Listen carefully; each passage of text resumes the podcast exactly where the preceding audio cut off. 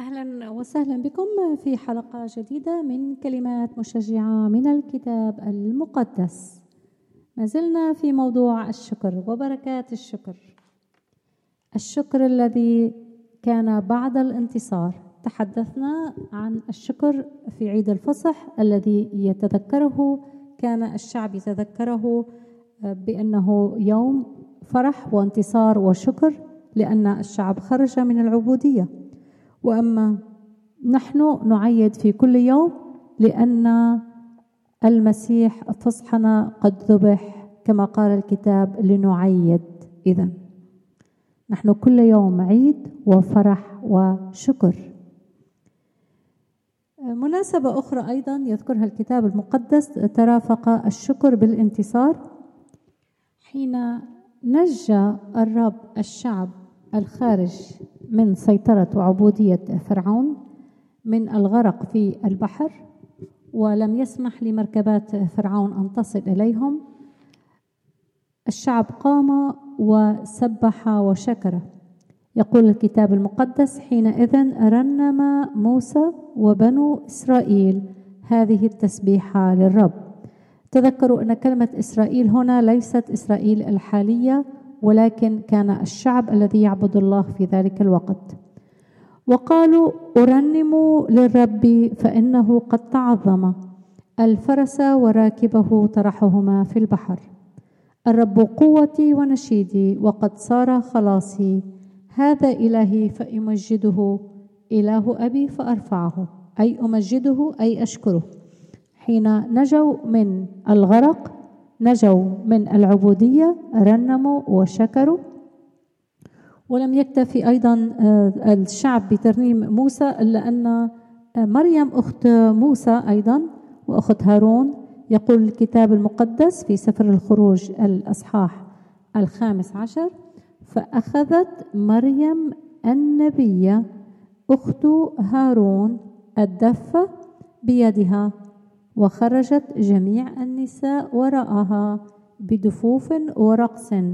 وأجابتهم مريم رنموا للرب فإنه قد تعظم الفرس وراكبهما طرحهما في البحر.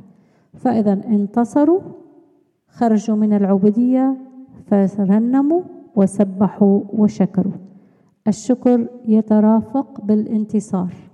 فحين ينجينا الرب من أي أمر؟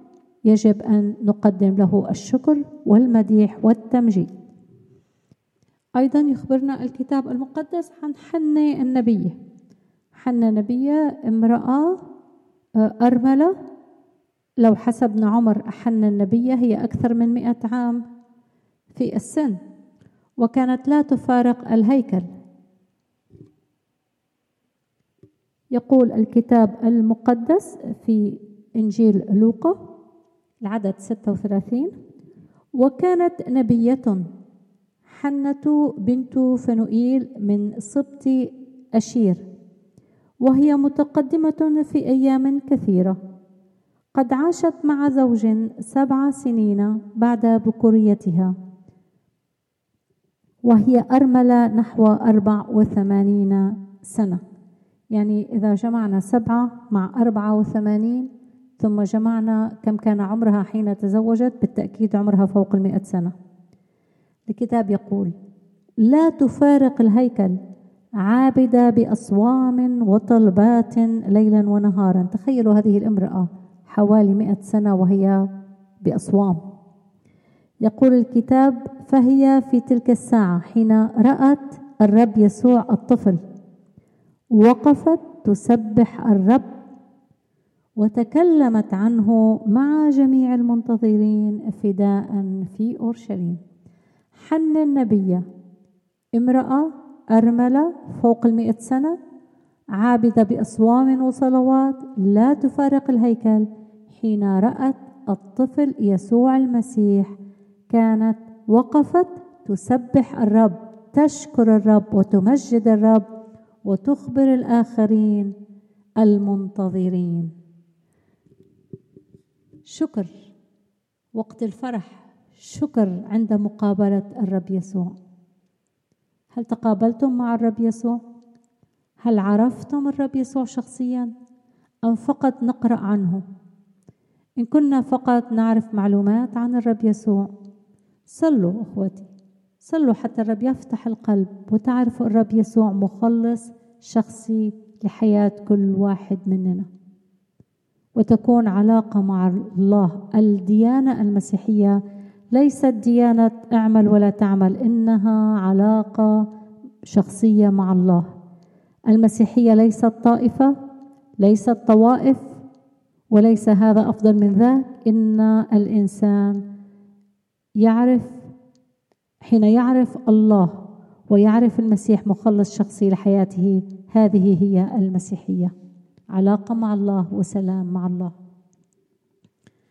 فهنا أخذنا أمثلة عن فرح بعد الانتصار. ذكرنا الفصح ذكرنا أيضا فرحنا نحن حين ننتصر على الخطية ونأتي إلى الرب يسوع وعندنا فصح دائم.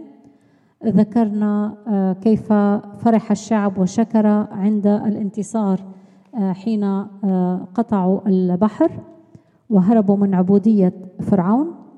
وهذا يمثل أيضا الإنسان حين يخرج من عبودية الشيطان وقيود وأكبال الخطية إلى الحرية في المسيح أيضا يفرح ويشكر الله. وذكرنا حنا النبيه التي تقابلت مع الرب يسوع الطفل ودائما نتحدث عنها في عيد الميلاد. هذا شكر ترافق بالانتصار. وبإعلانات الرب وبالتحرر من العبودية. سنتحدث أيضا في الحلقة القادمة عن الشكر وقت الشدة. هل نشكر في وقت الشدة ونشكر قبل أن يحدث الانتصار؟ تعالوا نتعلم في الحلقة القادمة.